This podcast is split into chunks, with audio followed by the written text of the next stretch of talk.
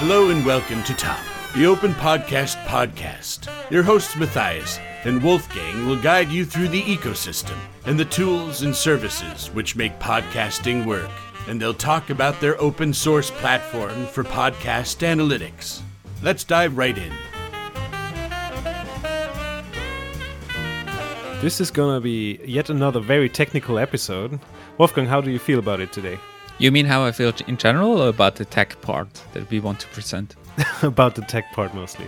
Yeah, I'm looking forward to learn something because I'm also not that fluent in all this hipster stuff that we use. So I'm looking forward to that. And there's a lot of hipster stuff in this episode. We will talk a little bit about Rust. We will talk about edge workers. We will talk about latency. It's going to be a mixed bag. We will also touch a little bit on other technologies like Go or TypeScript, but mostly we will focus on what we built so far, and this is mostly Rust for the part that we want to talk about, which is our forwarder or proxy. Maybe as a small recap, what we want to achieve with this proxy or forwarder is that we sit in between a hosting platform that serves all the MP3 files and the RSS feed and the client, means Spotify or Apple or just a client on your mobile phone. And this proxy sits in between and sniffs all the data, all the requests, and all the information of those requests. The user agent, the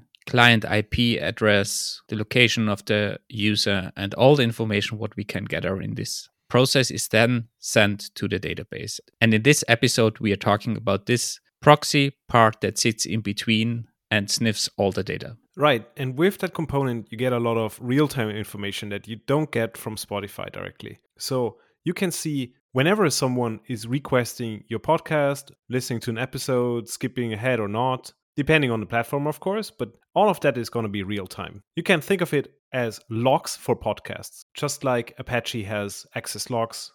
We can provide the same with a proxy. And this proxy is written in Rust and runs on edge workers. So maybe, Matthias, you can start with the reason why the proxy is based on Rust.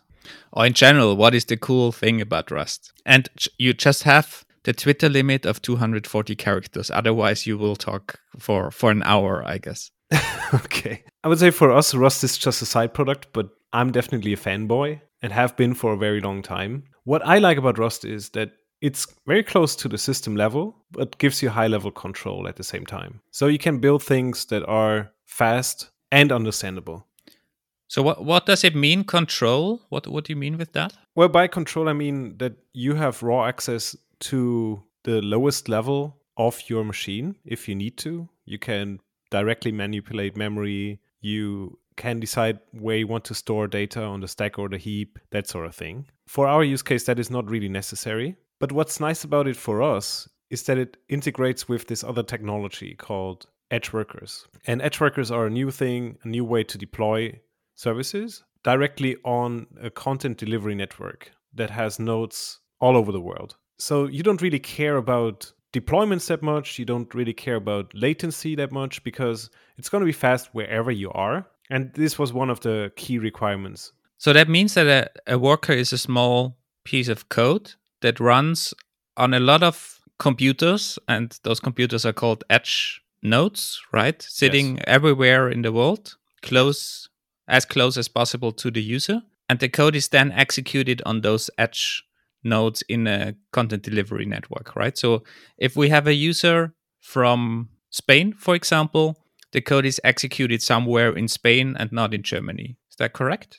That's absolutely correct. Now, I guess the main point is not that it's fast. The main point is latency. Because if you have a client and you want to access an episode, you want to not have any delay caused by analytics or monitoring. It should be something that it's just super fast. And edge workers allow you to do just that. This additional cost of connecting to a server is mitigated through the edge worker. And at the same time, you can use that for sending analytics data to our platform. Doesn't it make it more complicated at the end if we use this kind of distributed system, edge workers? Why not just spinning up somewhere a machine, a virtual machine, and have a proxy there. I mean, for MP3 files and podcasts, speed and performance is not that important, right? You have to download the MP3 file anyways, and Spotify caches the RSS feed. So why using such a complicated approach? Yeah, that's the cool thing about it.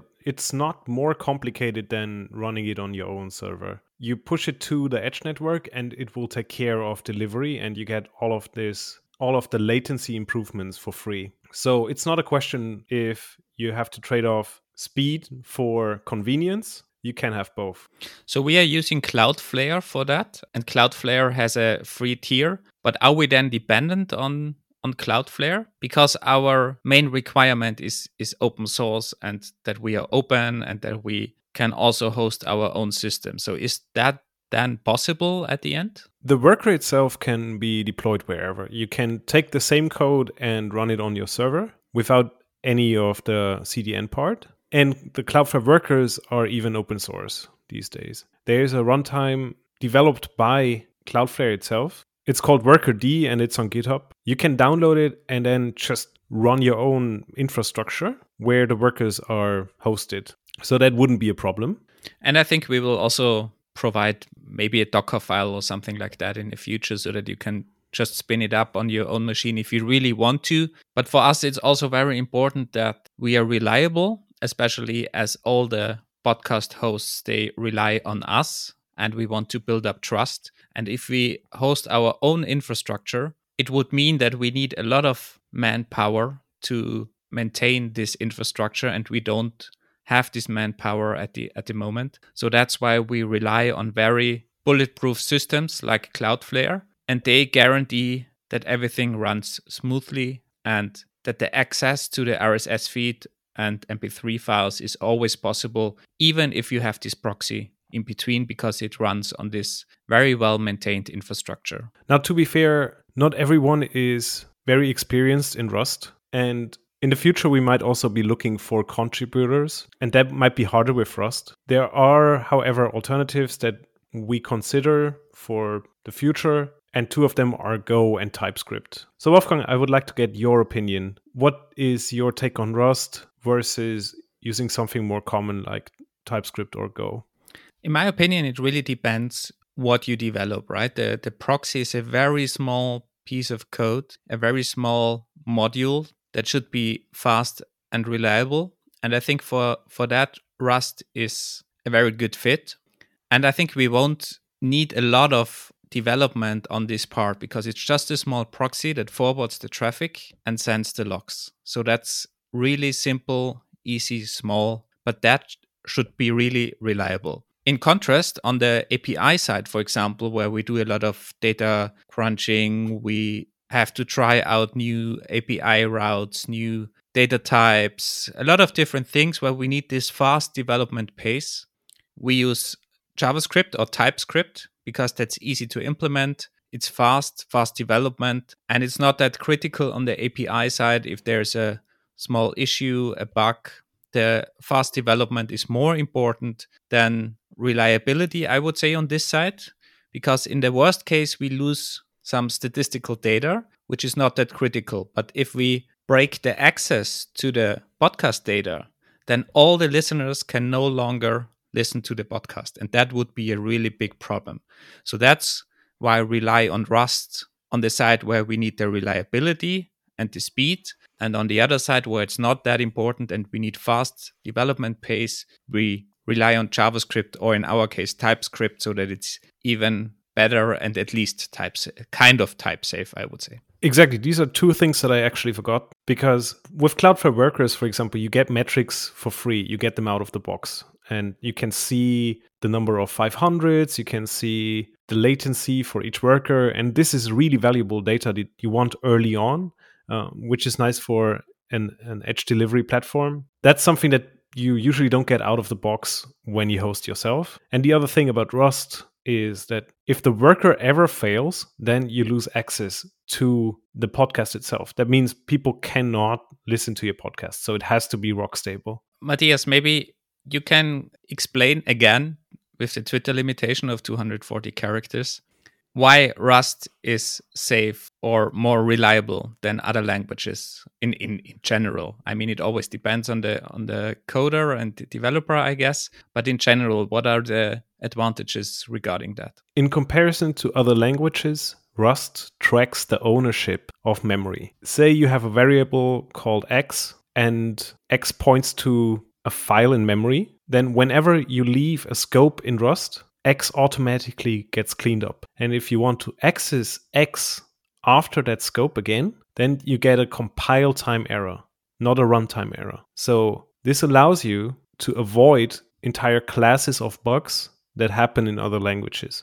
But to be fair, of course, you're a bit slower in development. So fast, quick hacking is not really possible in Rust, I would say, right? Exactly. And that is also the reason why we use TypeScript to have at least kind of a typed system in JavaScript, because usually you don't have anything like that in JavaScript. And TypeScript helps to be more robust and also more confident while refactoring. That's something I really like about TypeScript, by the way. Refactoring with it is much easier than with JavaScript. Even if you only have those simple guarantees that the TypeScript compiler allows you, you sort of know what inputs and outputs you can expect. And this gives you so much more confidence. I found myself refactoring a lot of Python, for example. And before types in Python, that was the exact problem that I faced. I was never sure if I forgot any spot where I had to do a refactor. And usually I did, and